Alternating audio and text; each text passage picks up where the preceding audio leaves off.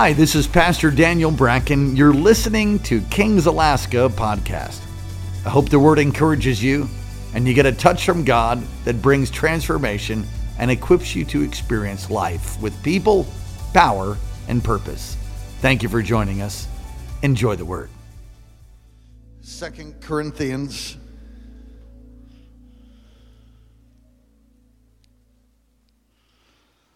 uh, chapter 12,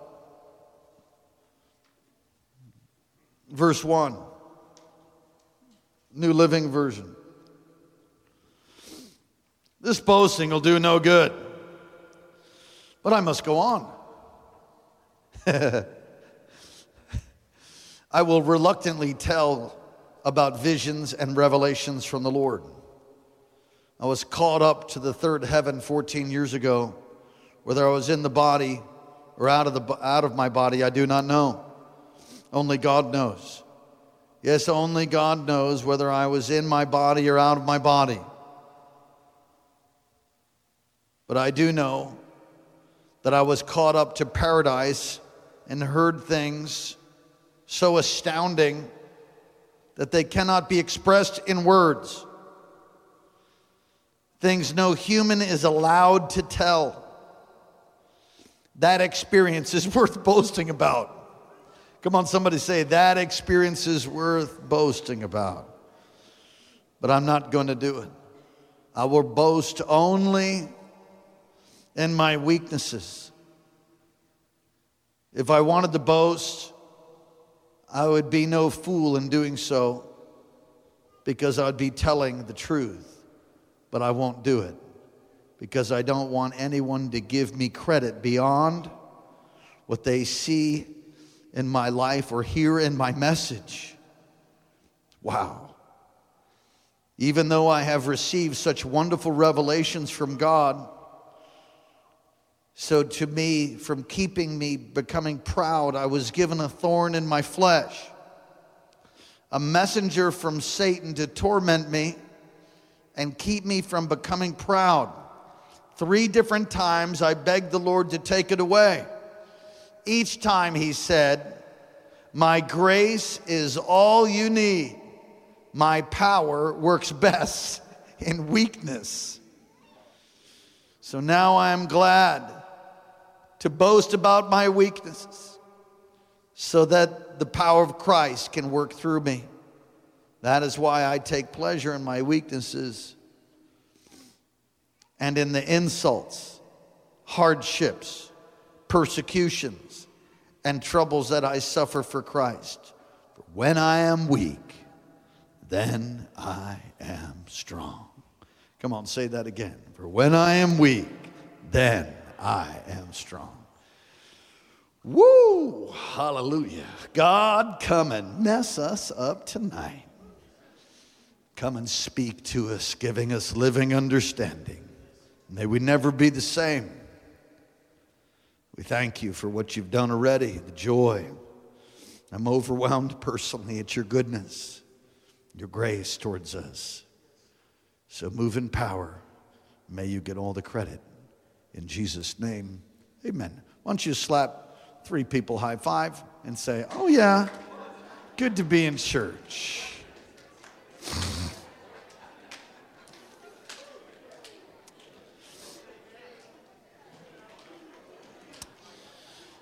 Has anybody here, with a show of hands, has anybody here at all ever in your life felt like you were inadequate?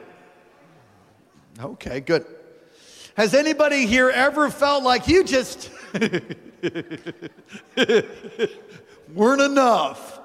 You didn't have enough. You weren't enough. You're, you're inadequate. Have you ever, have you ever felt like, uh, I can't go on? No one wants to admit to that? Recently, like a few days ago, I felt like becoming a barista might be a good idea. it was a fleeting thought for my love of coffee, and it was really sort of a joke to myself. Because I will run my race, I will finish my course, I will do what God called me to do, so help me God. And I know many of you feel that way. That is what is required to finish your course. You have to purposely say you're going to do it. I love singing worship songs. I, I don't know which one it was tonight, but it was one of those songs where it's like, I'm, you know, I'm going all the way. I'm going to worship you the rest of my life.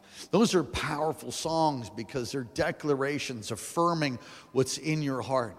There was a song years ago, um, you know, the, the cross before me, the world behind me. Going all the way, going all the way. It's a powerful, powerful verse in a song. I remember all those years ago, my son had a, uh, an impacted, I don't know what it was, it was some kind of an infection from his, from his teeth. And they did all three different courses, if I remember correctly, uh, of antibiotics, and nothing worked. So the dentist saw him on a Sunday and tried to help him, and you know nothing happened, nothing worked, and so he's going to go to oral surgery. I think it was that Sunday night, or we were having revival meetings with Debbie Rich many years ago. I'll never forget. He was in so much pain he couldn't come in to the church, so he was in the in the uh, parking lot watching the service on a phone all those years. You know, we've been streaming since 2008, I believe. We've started streaming before streaming was in. We started streaming, I don't know what it was. Ustream. And there's another one right before that, I think, anyway. He's watching that, and the power of God hit the place. And he said, I'm going in, mom. His face was like, actually, it was this side, it was like this big. And he, he came in, and he was right there, and we were singing this song, you know, going all the way for Jesus. And he's tears running down his face, and he just looks at me. I mean, he's, what was he, like six, seven years old? Going all the way, Dad. I'm like, okay. You know, your, your kids need to experience moments like that, not the pain, but you got to get that in your spirit. And there's times when, I mean, he would lie on the couch, picking on my son a little bit tonight. He'd lie on the couch that, that, that those two weeks, and he would just go, oh, I'm talking on adult dosages of, of painkillers, and he'd still be crying, owie. Owie. I said, and it was so bad, and we're weeping in the house and trying to just praying him through. And I finally said, I can't take it. I said, Daniel, stop, stop. He said, ah. I said, stop. Turn Owie into Jesus. Just go, Jesus. Instead of Owie, go, Jesus. Okay, he's like, Jesus. Oh my God, that's much better. Jesus. We started crying out, and nothing seemed to work. I went to bed that night. The next night, he was going to go and we are going to have oral surgery. I went to bed that night, and I had a dream. And in my dream, this giant white, you know, this big, bulging, swollen face infection, this little white dot appeared. And in my dream, I popped it. And when I popped it, some of you are like really into popping zits and stuff. So you're like, oh, yes, I, you should have videoed that. Yeah, whatever. You're right, actually, because it was Mount Vesuvius in my dream. And I woke up, it's like 4:30, 5 in the morning. I go in, he's sleeping. I take my phone and I look on his face and there's no white dot. I'm like, because if there was one, I was gonna pop it. I mean, I, I really had a dream. I knew it was from, I knew it was like crazy dream. And he got healed in my dream. So I look, I don't see anything. I go back to sleep. I get up at six. I look again and there's this little white dot. And I told Karen, I had the dream. There's a white dot that said, I'm popping. She says, You are not touching his face. I said, I am. She said, You better be right. I said, I'm right. I popped that, sure enough, just like the dream Vesuvius, and he got totally healed. Come on, somebody say, Praise the Lord. There are times in your life when, it, when you just don't know which way to go. And the pain is so excruciating and is so difficult. You've got to put within yourself systems and principles for overcoming. I, I gave you one. What's that? What a joy. Just force your ugly face to smile. Come on, some of you are like, stop, stop, change your face. Just everybody say, change your face. Smile. That's fake. You got it. It's not fake, it's faith. Come on, somebody say it's faith. Smile at the person next to you. You're like, oh, you need some dental work. Come on, smile. and say, what a joy. Consider it joy, my brethren, when you go through all kinds of trials. You're gonna go through stuff. You're gonna go through things, and this text is so profound. The Apostle Paul is defending himself from false prophet, from false apostles who are basically haranguing him and persecuting him. It's affecting the church in Corinth. And you could read about it in earlier chapters. He tells of a man here in the text, or write it right in the text. He tells of a man, and New Living Translation gives it up right away, but if you if you look in, in different versions, you're not quite sure who the man is until you read through, and then you realize, oh, he's talking about himself. And he's he's had this great revelation. He has this third heaven revelation. Now, I've taught this to you before. It's three heavens. How many? Three. All right. The first heaven is the one you and I are in. That's called, this is called, theologically, biblically, understand, we're in what's called the first heaven. What's it called? Okay, so that's like you can see each other, it's flowers and fingerprints and us. We're here. We're in the first heaven. It's the earth, the visible realm. There's the second heaven. How many of you know what the second heaven is? It's the invisible realm and it's the place where the battle is taking. There's demons, there's angels, there's a lot going on in the heavenlies. It's, it's not the first heaven which you can see, it's the invisible realm of where the war is. And then there's the third heaven. That is the highest heaven. There's no demons there. That's the place of God's throne. That is heaven. Like heaven, we say, I want to go to heaven. That's the third heaven that you're talking about. And so he has this encounter that he that goes to the third heaven. I mean, that's amazing. You know, revelations are wonderful and they're necessary and they're available for anyone. Some of you are so double minded, you don't know which way to go. And as a result, you don't have many encounters like that because you're between lusting after your neighbor or, you know, fill in the blank. You, are just double minded. You haven't settled it. What did you say? Living dead. That is so good. Is that what you said? Is that how you said it? You got to live dead.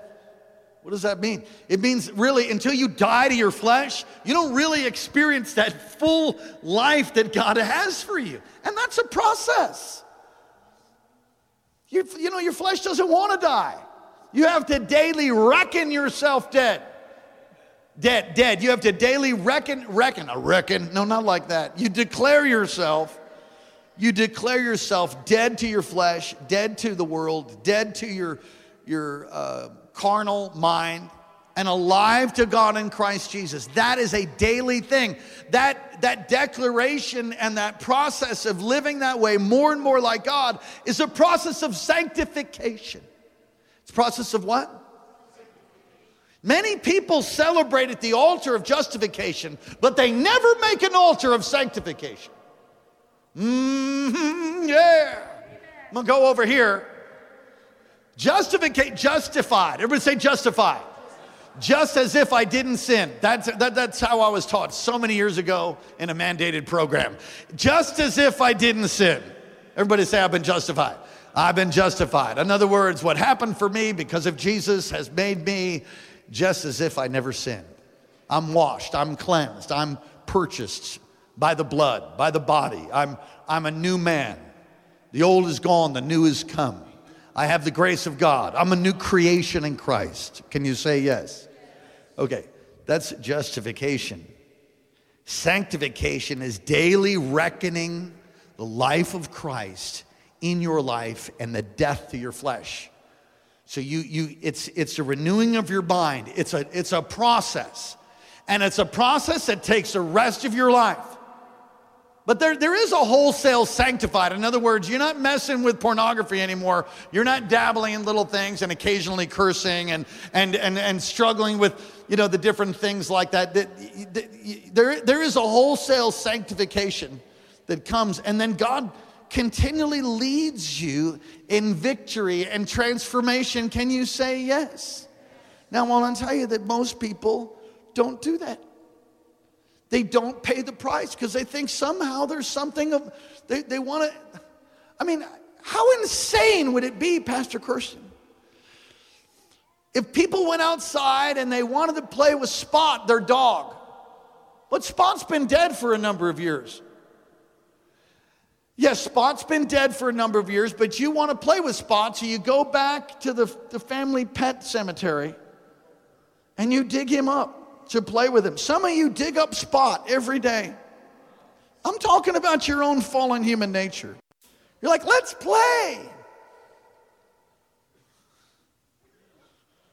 It's the bride of Frankenstein, for God's sake. That's hysterical. I'm going to encourage.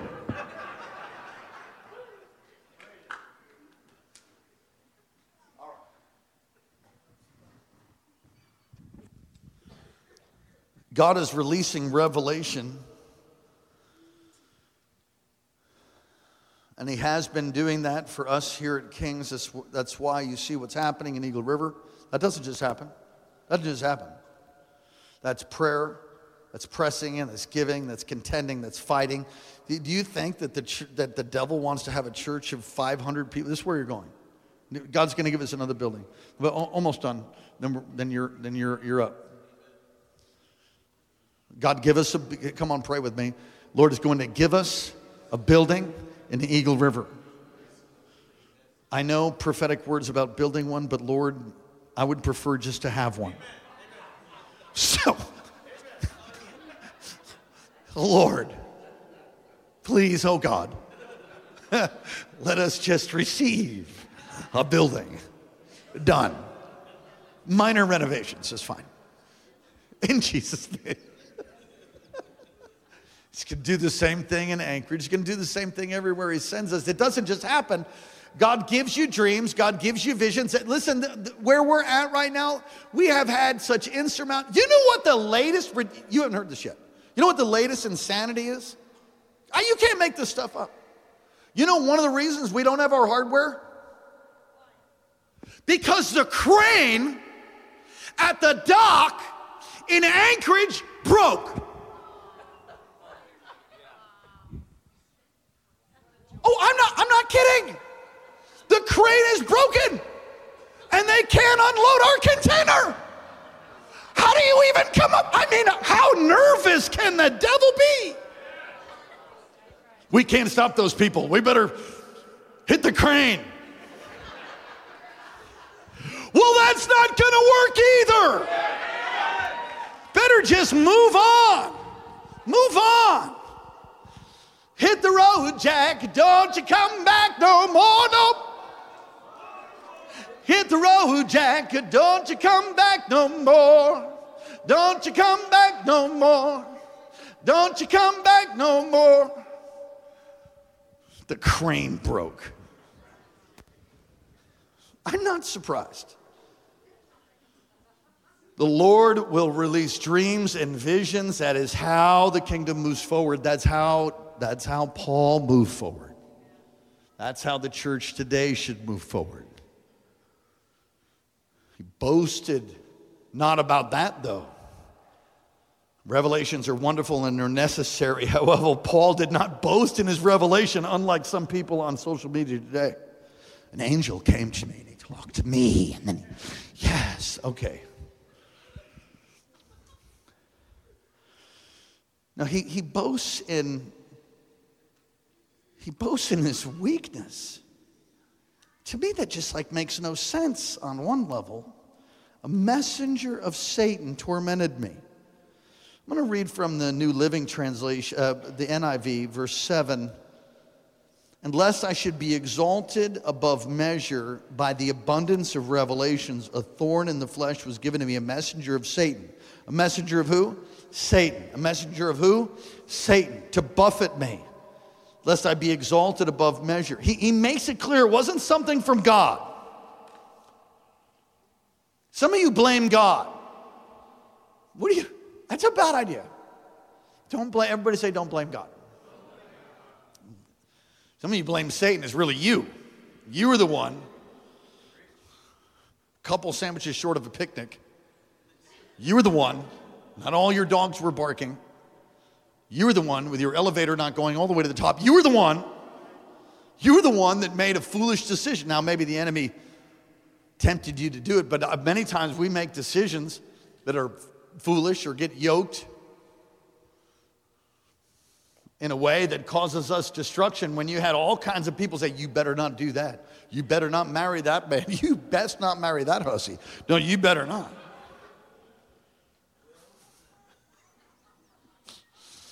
Pastor Karen begins to intercede at home. She's being healed. Thank you for praying for my wife. She's on the way out. If you have problems in your life, don't blame the enemy, but the enemy, don't blame God. It is clearly that the devil does to do things, and many times it's us and our foolishness, and then you repent for that. But th- this, in fact, is Satan, and Satan comes to hinder him, to torment him. He uses this word, if you look at it, it's an angel of Satan or a messenger or a demon. You say, that's creepy, Pastor. It's biblical. Some of you, some of you were tormented at night. Some of you have a messenger from Satan, and it's not because of revelation, it's because, because mostly because you have open doors to the enemy. He told you to stop doing that illicit behavior, he, and you didn't obey. And now you're tormented at night, and you're like, Lord, do you even love me? He's like, Yeah, get rid of the pornography, stop. I'm trying. I got like one amen from the Eagle River section.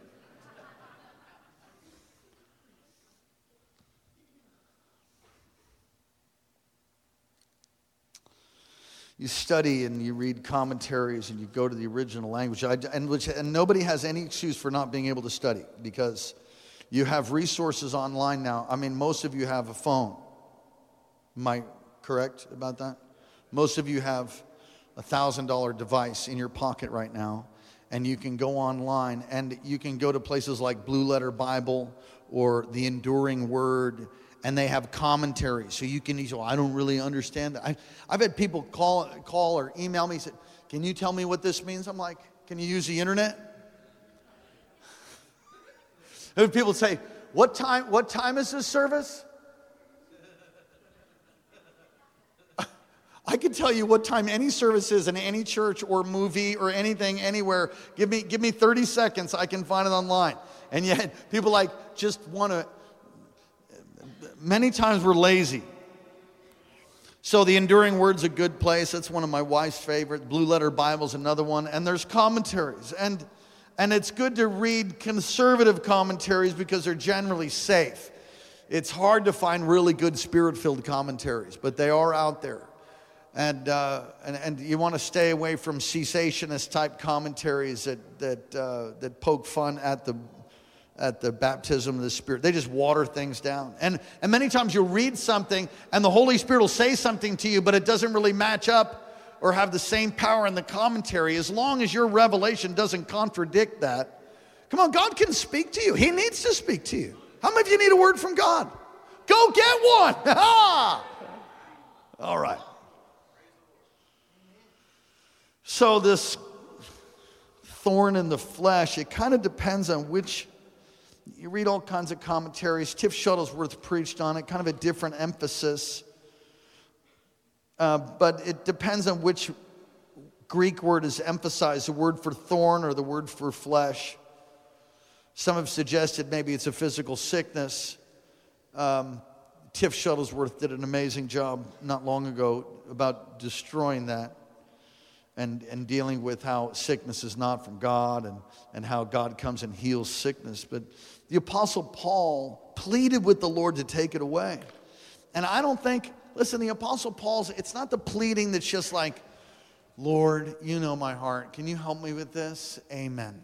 All right. Now, what were we doing? That's not, that's not the kind of pleading. We're talking, I believe, broken, desperate, fasting, intercession for God to set him free from the thing that he was tormented by, which we really don't know what it is. It could be a person. We, we don't know what it is. But he pleaded three times. And, and Jesus spoke to him. these words in red are these are not in the gospel. There's, a, there's another, another section where it's more blessed to, re, to give than to receive. Also not in the gospel. This is not in the gospels. How many know the gospels? Matthew, Mark, Luke, and John. These are the epistles. They're the what? Epistles, which means letters. And so it's a letter written to the church in Corinth. And, and it's these words of Jesus. When I'm weak, then I'm strong. I mean, that's amazing. Change, change the way you think. If you, I, this week, like I said, I had a thought of becoming a barista. It's kind of a joke. I'm not going to become a barista, although they're highly valued in my world. I, I mean, a good barista is is a great blessing from heaven, but God's not called me to do that. Someone that can pull shots effectively in the right time. Oh, hallelujah. I was with Pastor Alex, a little, little rabbit trail. I was with Pastor Alex, and we were in Bethel. And we go into a village place, a small little shop, and it had an espresso machine. And we're, we go in, and everybody's sort of staring at us. And it was very sort of awkward. Anybody know what I'm talking about? And Pastor Alex is like, hey, everybody, hey, God bless you. And he says to the barista, Hey, can you pull me some shots? And she's like, What do you want me to pull? And he's like, Nothing. I just, I'd never heard that expression either. And everybody was like freaked out. Anyway, you'll go through things in life where you feel weak. How many of you felt weak before? You raised your hand. You felt inadequate before? Good. Because in those moments, if you effectively turn that, that's where God can show up and show off for you. So if you feel like you can't make it, woohoo! Yeah! Devil's nervous. What a joy. Come on, say, what a joy. Examples in Scripture, there's so many. Life of Saul, let me read this to you. 1 Samuel 15, 17. This principle is still true for New Testament believers. That's us. 1 Samuel 15, 17. You were li- when you were little in your own eyes, were you not the head of the tribes of Israel? And did not the Lord anoint you king over Israel? Now the Lord set you on a mission and said, Go and utterly destroy the sinners, the Amalekites, and fight against them until they're consumed. Why then did you not obey the voice of the Lord? Why did you stoop down, swoop down on the spoil, and do evil in the sight of the Lord? the prophet was reminding him that when you were when you were humble, God was with you. Now you think you're something. You're on your own, homie. You're on your own, slick. And I have I've crossed over to that place of pride before. It is kind of feels good on. You just feel strong, and then you realize, oh my gosh, I've actually moved myself out from the covering of God, and I'm in deep trouble. That's what, that's what Saul did. He, he blew it. He blew it. And he was reminding him in the life of Uzziah. You can read about him in Second Chronicles 26. Same thing. In Second Chronicles 26, 16, let me read you verse 5. He sought God during the days of Zechariah, who instructed him in the fear of God. As long as he sought the Lord, God gave him success. Let's all say that. As long as he sought the Lord, God gave him ex- success. Second Chronicles 26 5. Let's make it personal. As long as I seek the Lord, God will give me success. Try it again. As long as God will. Yeah, that's the fact. So if you stop seeking the Lord, you're headed for a wipeout. In Second Chronicles 26 16, it says, But when he was strong and his heart was lifted up to his destruction, for he transgressed against the Lord his God by entering the temple of the Lord to burn incense on the altar of incense. Very simply tonight, God is speaking to us to change our lens, to change our viewpoint, to see that even though we're weak, He is strong. And even though you might be going through something tonight, that you have no way of producing the 30,000, you have no way of producing what God called you to. If he called you to do it, he will anoint you right through it. Stay broken and humble before him and watch God bring you through. Humility is a beautiful thing. I don't like it sometimes, but I love what it does for me. I've had numerous moments of breaking this week, and it's only Wednesday. Did you have? Yes. Why? There's a war, and I'm doing everything I can to move us through into that building. I'm doing everything I can, and there's, there's just times when I do not have the wisdom, I don't have what's required. And so I'm not just preaching to you, I'm preaching to me.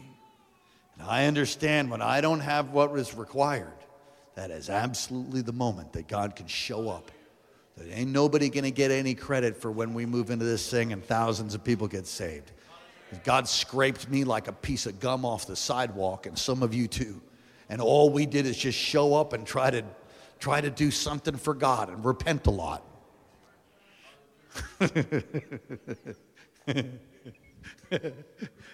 Help, God. Help. What a joy. What a joy. Help, God. Help.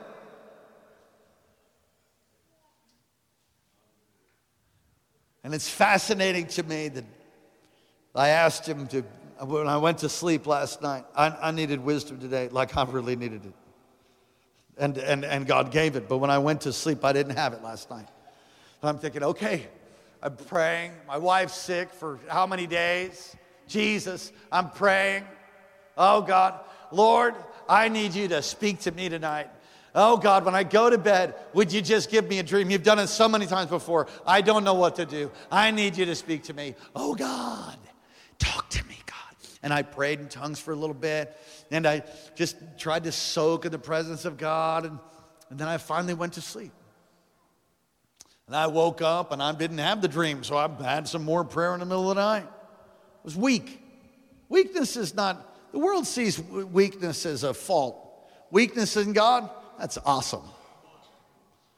Because you can't do it.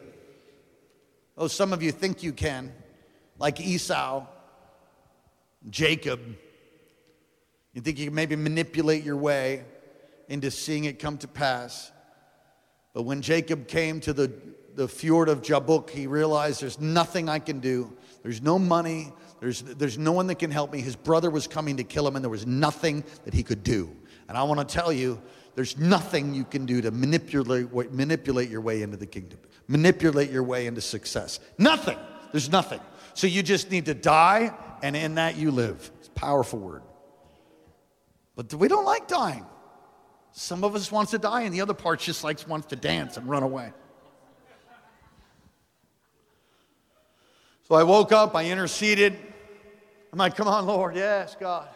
Do it again, do it again. The pattern of this building for me and for us has been insurmountable problem and obstacle, dream vision, pray, obey, breakthrough.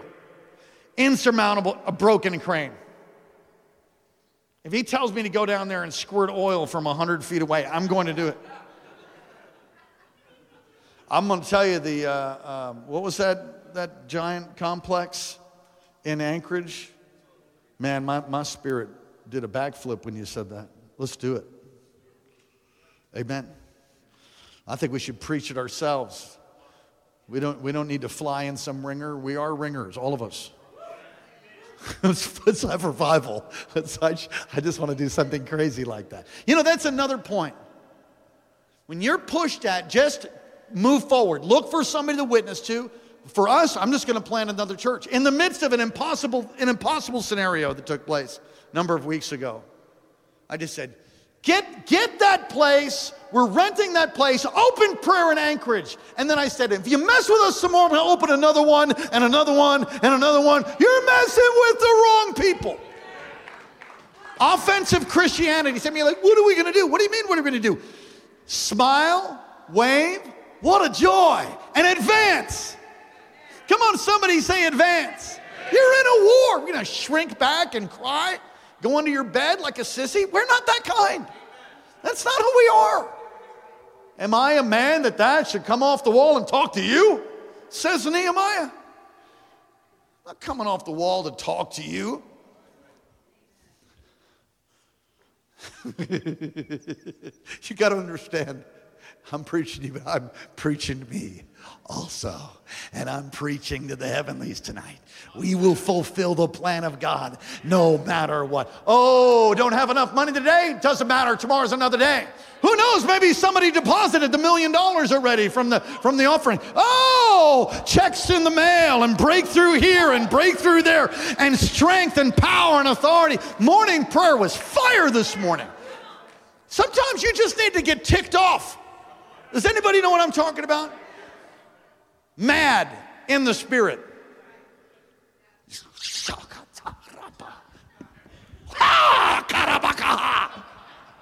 Come on, try it. Say, ha. Try it. Go ahead. Ah. All right, where are we?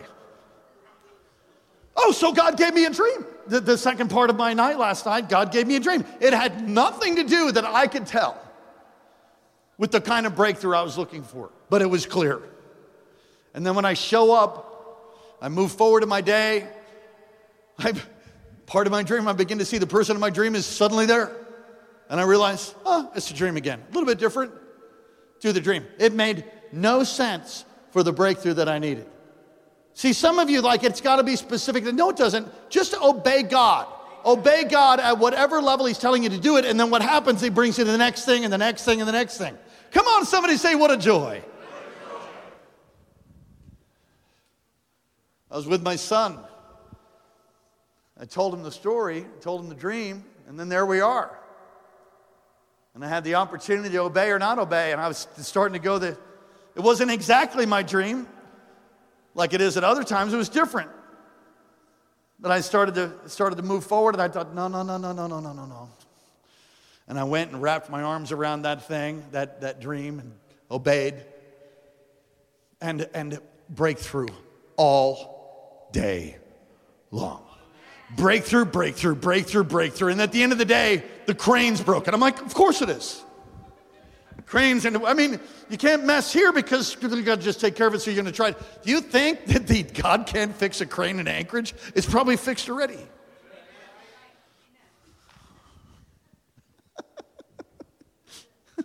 By humbling ourselves, we acknowledge our weakness and we position ourselves for God's power to flow.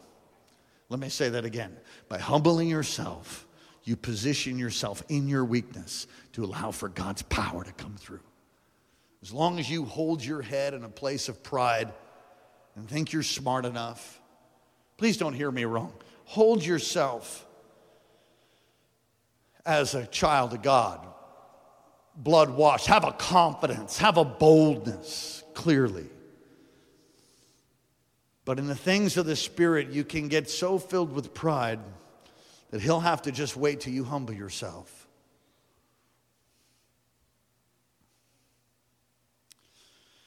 It's 8:32. I'm almost done. Many years ago, I was on an extended fast, water fast, which I might be moving into in the new year. Feeling led that way. Lord, help me.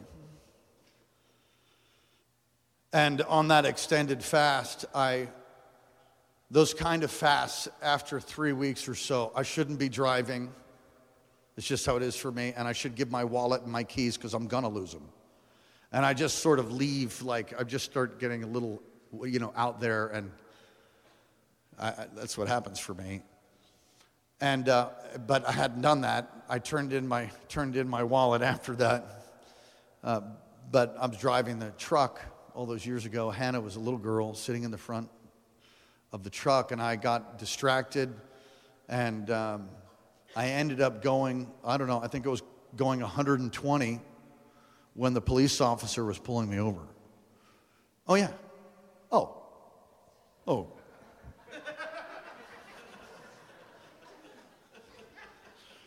I didn't mean to do that. I was so spaced out and I was just driving and I, I was, it was completely horrible. So when I see the lights, I look down, I'm coming off 100. My brakes, my foot's already been on the brake. I was going 110 or something, I don't know. And I realize, oh, I'm in so much trouble. And as I'm pulling over, the Lord says, You're in big trouble. And you have the possibility of losing your truck. And you know, you're gonna bring reproach. You're in trouble. So I, I pull over and I'm like, oh my God, oh my God. I said, Hannah, pray. Hannah was, I don't know, six, seven, something like that. And yeah, I endangered her. Yeah, I, was, I understand. Okay, sorry. I've repented already. 15 years ago, and uh, or so. The police officer sits behind me forever because he's checking my plates and wondering if the car is stolen. Obviously, doing everything he can. Slowly approached my truck, and he said, "Do you know how fast you were going?" I said, "Not, not exactly." And I forget what he said. He asked for my license and my information. I handed it to him. He said exactly what the Lord said You're in a lot of trouble. And he walks away. So when he walks away, I was fasting again, three weeks, water. I broke because it wasn't just that. There was all kinds of things in the church. There was all kinds of issues going on, all kinds of impossibilities in my life personally. And I, am faced with, it was like the thing that broke the camel's back. I just said like, now, now I'm going to jail and I'm losing my truck. I, I was just so overwhelmed and I started weeping before the Lord. Hannah's praying. She goes underneath her coat. She pulls a coat over her head. She's gone. I'm weeping before the Lord. And I just start crying out, Mercy! Oh God, have mercy! Oh God, have mercy! And I leave my body. So, how do you know? I, I, it's happened a couple of times. I'm, I'm pretty sure that's what happened. I'm not 100% positive. But the things of the world were gone. I was no longer in my car. I was before the throne. And I didn't see anything. It was like I, my eyes were closed and I was pleading for mercy, pleading for mercy. And God's power came on me. And I'm pleading for mercy, pleading for mercy. And I do not know how long that was.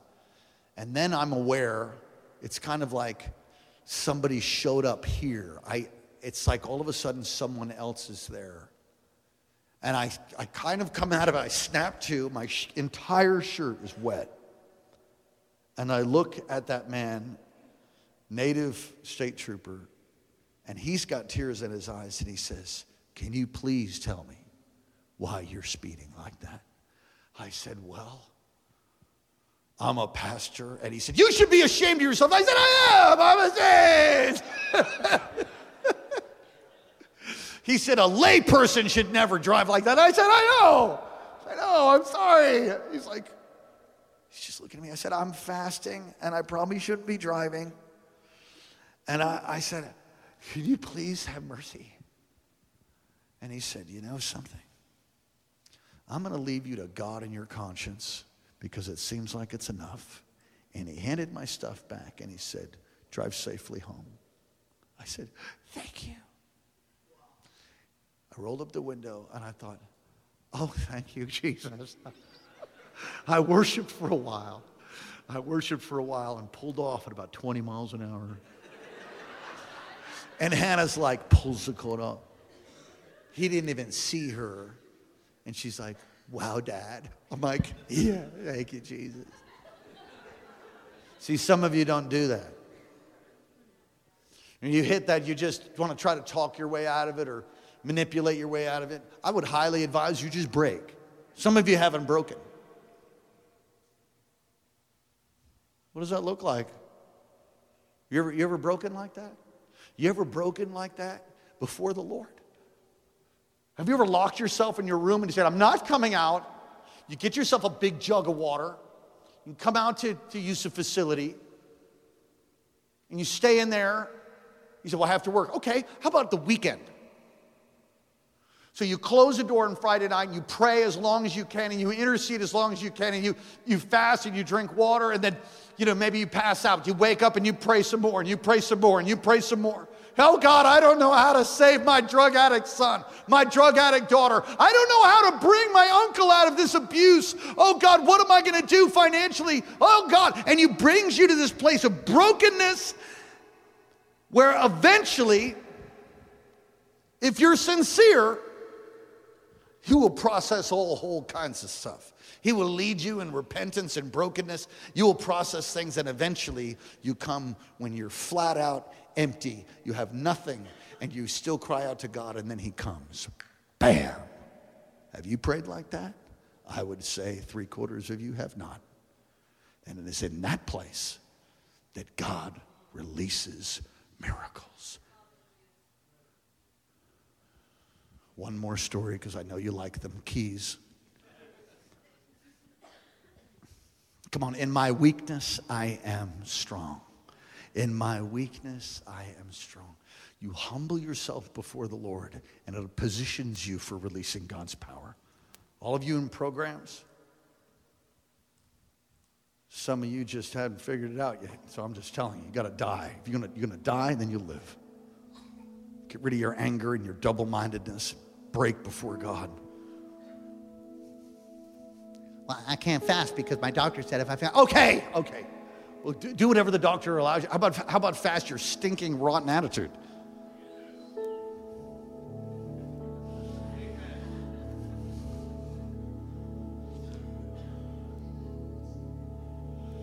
I was, I don't know at what level of, uh, I had just been hired on, on uh, as church staff, and I, I think, yeah, I think I was an intern. I mean, it's like early, early, early. So I'm in my 30s, but I'm an intern. Wasn't real popular. You know, oh yeah, hey, you're an intern at 30. Woohoo! Whatever. I'm a late bloomer. And because of back child support and all kinds of challenges, 45% of my intern wage, which was small, 45% of it was gone to that. And I, I, wasn't a deadbeat dad. I was for a period, but then I got born again, then I was faithful from that period. And then God wiped all of that out for me eventually. He wiped it all out, did a total miracle for me.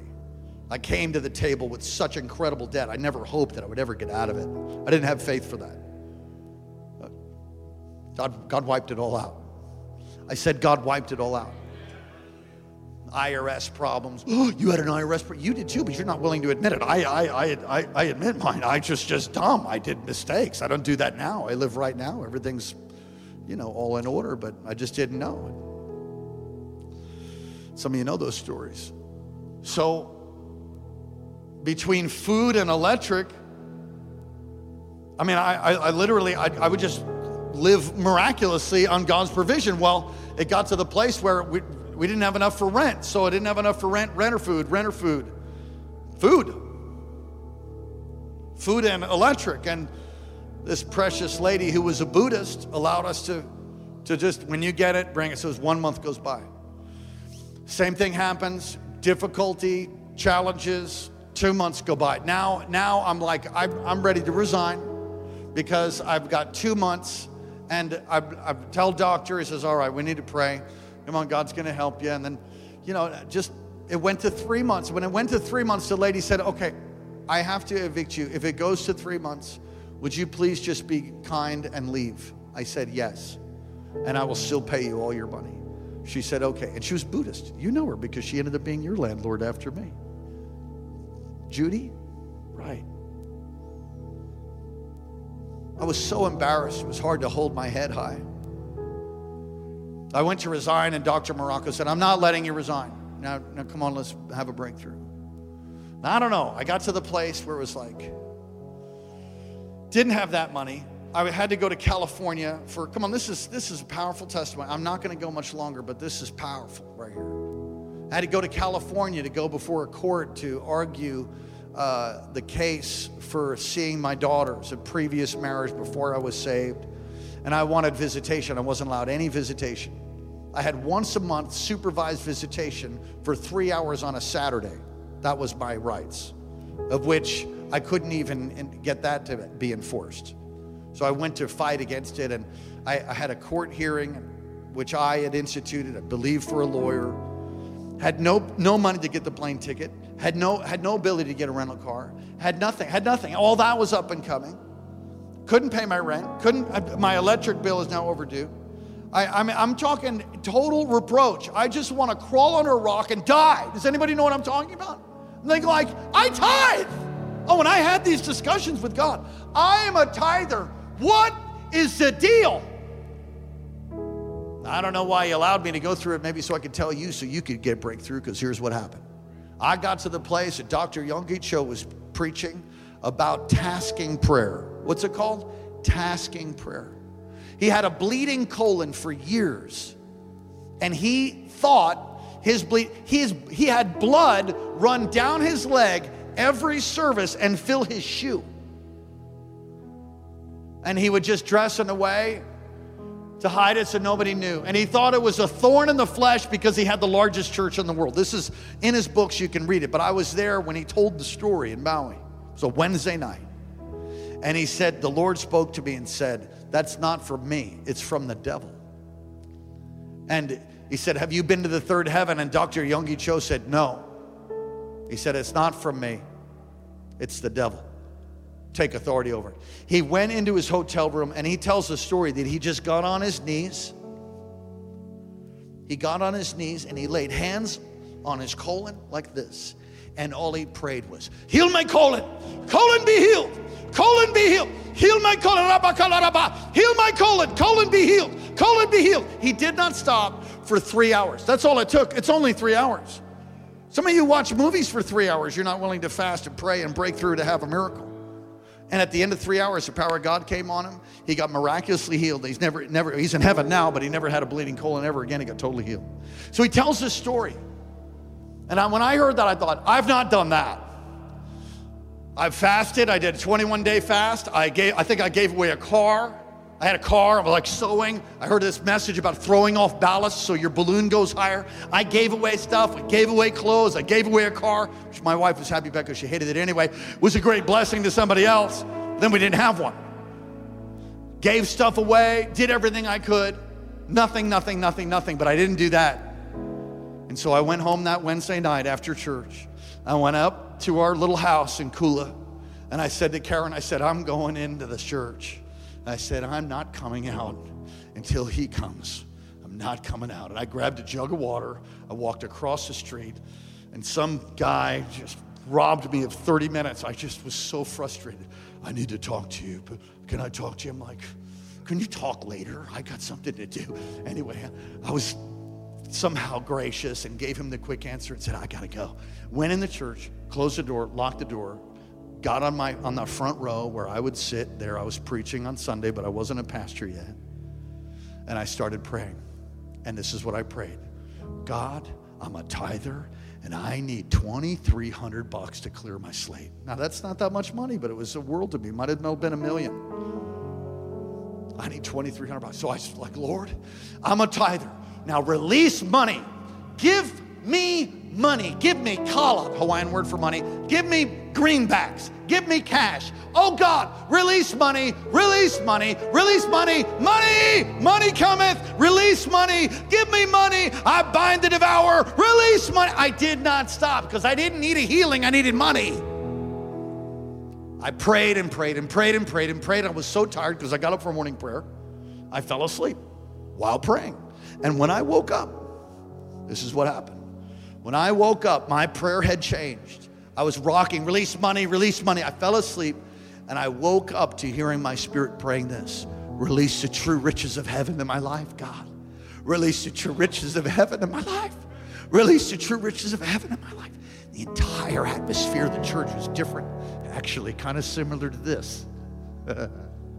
Something like a haze was all over the place. And I was like, release the true riches of heaven. Oh, God release the true riches of heaven. And in a moment, it was like, I don't know how to describe it, but I'll try. Was flashes of light. I found myself on my face, and then I was at the back of the church. And flashes of light and mist and sound. And then I was at the front of the church and on my face again and back up. And it was not until 3:20 in the morning and I know it was 320 because when it lifted, well, honestly, I was on my way home before I came conscious of what had happened. It was only 3:20 in the morning. I'm walking across the street. The church was across the street from where I lived. I was in the middle of the road and I had my Bible and I stopped. And I looked at my watch. It was 3:20 and I went, "Oh my God, you did it. Oh, thank you." And I worshiped in the middle of the road. I said, "Thank you." I knew that every miracle was done. I just knew that I knew that I knew. I went across the street and Karen had cried herself to sleep. I woke her up, and here's what she did. I wake her up, I say, honey, honey. She wakes up and she looks at me and she says, Oh, praise God. I said, Yes. Praise God. She Thank you, Jesus. Said, Thank you, God. I lied down and went to sleep. She she must have seen something on my, it was like a little Moses right there. I think she saw glory or something. She said something to respond to say, Oh, praise God. She started crying. I got to bed and I held her. We cried ourselves worshiping to sleep. I woke up. That was Wednesday. By the time Saturday had come, I received checks in the mail. I found cash. I had random acts of craziness. Plane tickets were given to me to go to California. Random, all kinds of random stuff. Every miracle I needed. And I remember the final miracle I needed. I think I had it all come in except for a $1,000, which is a lot. I need, you know, and it was miraculous. And I didn't go around and didn't know, go to Facebook, oh, pray for me. I need, oh, I start a stinking GoFundMe. Shut up. Uh, did I just say that? I didn't say nearly what I want to say. Don't put up GoFundMe's to fund your thing to go see your girlfriend for God's sake.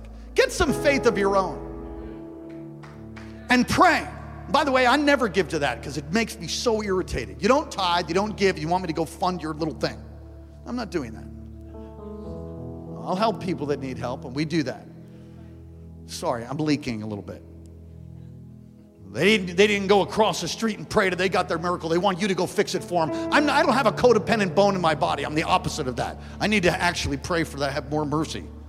Because I know how people manipulate and try to work things and connive and not willing to access faith and begin to make good decisions and change their lives.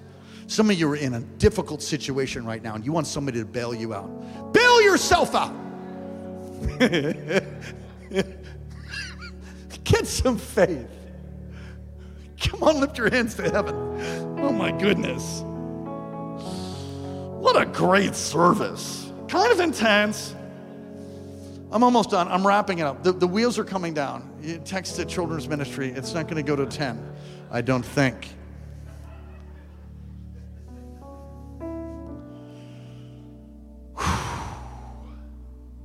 Go to morning prayer on Saturday morning. And some of you have heard this story before, but I, I go and I sit in the back. I'm like, well, it's the last day. And this is it. I had to, I had to leave my apartment. This is the third month. Judy was going to meet me. The, the landlord was going to meet me after prayer. And uh, I was going to move out of the house if I didn't have the money. And I didn't. I needed another $1,000. And all these miracles had happened, but I'm still a thousand short. And a thousand short's a thousand short. So I'm there in the morning. I'm full of faith. I'm there in morning prayer. I'm like, what are you to, how you to do it? you do, God, because there's another grand. So hey, hook me up, Jesus. Help me out. And I go, this is the last day. Here it is, Lord.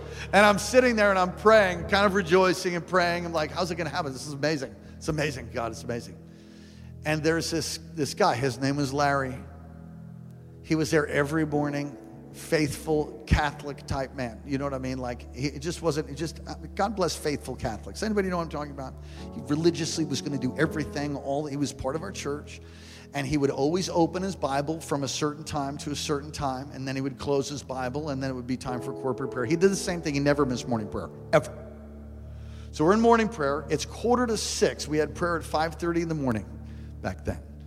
It's quarter to six, and Larry never closes Bible at quarter to six. He closes Bible just a minute before six because it's then time to go corporate. And I remember Larry reading his Bible. He's in front of me. There's maybe one other person. I'm like, oh, Lord. And, I, and all of a sudden, his Bible closes and he sits straight up and he spins around like this. And he looks at me. I'm like, whoa. I'm like, he's never done that. I'm like, hey. And he gets up and he runs out. I mean, he's 70 years old. He gets up and he runs out of the church. I'm like, wow. wonder what's going on. And he comes back with a checkbook and he's trembling and he says, Just tell me how much. I'm like, What are you talking about? The Lord spoke to me. Just tell me. I'm like, Okay. I was like, A thousand dollars? He's like, Praise God. I was like, I, I took the thousand dollar check. I was like,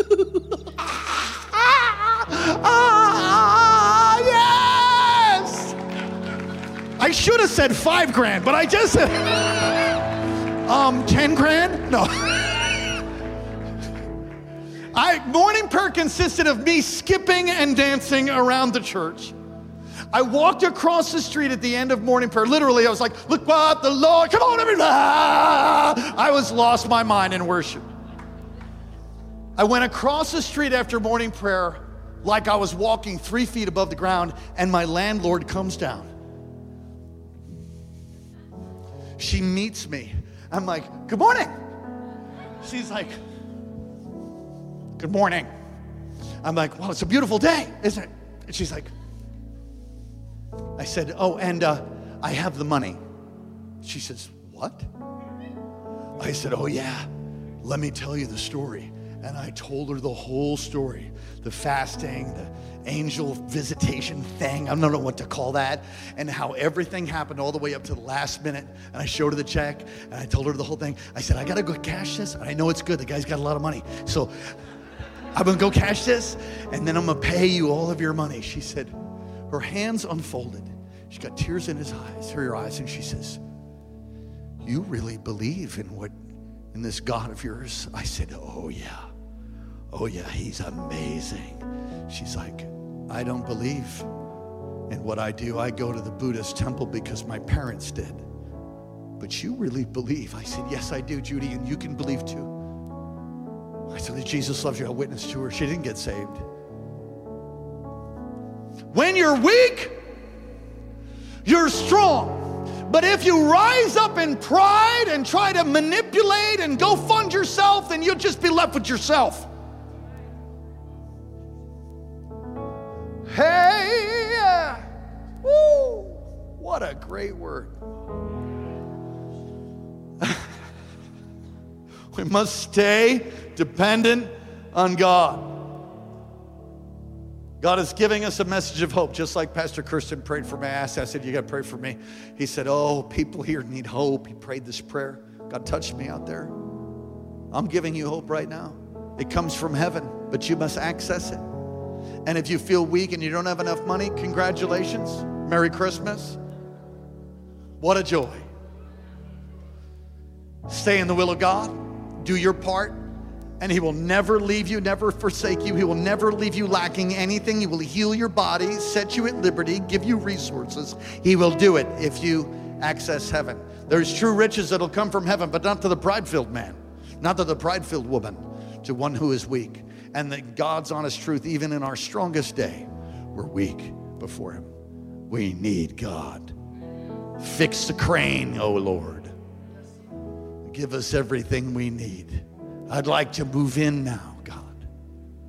The harvest is great. Need more space to reach more people, Lord. We need more space. Excuse me, I'm just going to pray. I'll be back. We need more space because of souls. Could have reached so many more people with this production, but we got hindered. And it wasn't man, it was de- the devil has done it. Lord, I cry out to you in the earth in, in agreement with my brothers and sisters. I cry out to you now. Would you please, oh God, release power from on high to deal with this opposition so that we could take that city, so we can take that, that, that building because we need seats. I'm out of room, have been for years. Devil, Take your stinking claws off of that facility. In the name of Jesus, you can't stop what God has started. You can't stop what God has started. You cannot stop what God has started. And I pray over every single person here. Come on, I pray for every person here to be filled with faith Elijah was a man with a nature like ours. He prayed, and the heavens were shut up for three and a half years. He prayed again, and the heavens were open. You're a man, you're a woman with a nature just like Elijah's, but you're filled with the Holy Spirit and power, and He's given you His word. He's magnified His word above His name, and He's given you His word to pray, to agree, to fast, and break the bonds of wickedness. Quit looking for an easy way out and press into the things of God, press into the throne of God. Repent humble yourself. And in the midst of that weakness, God will release supernatural power for you, your situation, and your family. Don't despair. I refuse. I flat out refuse to despair because I serve the King of Kings who's called me to do what we're doing.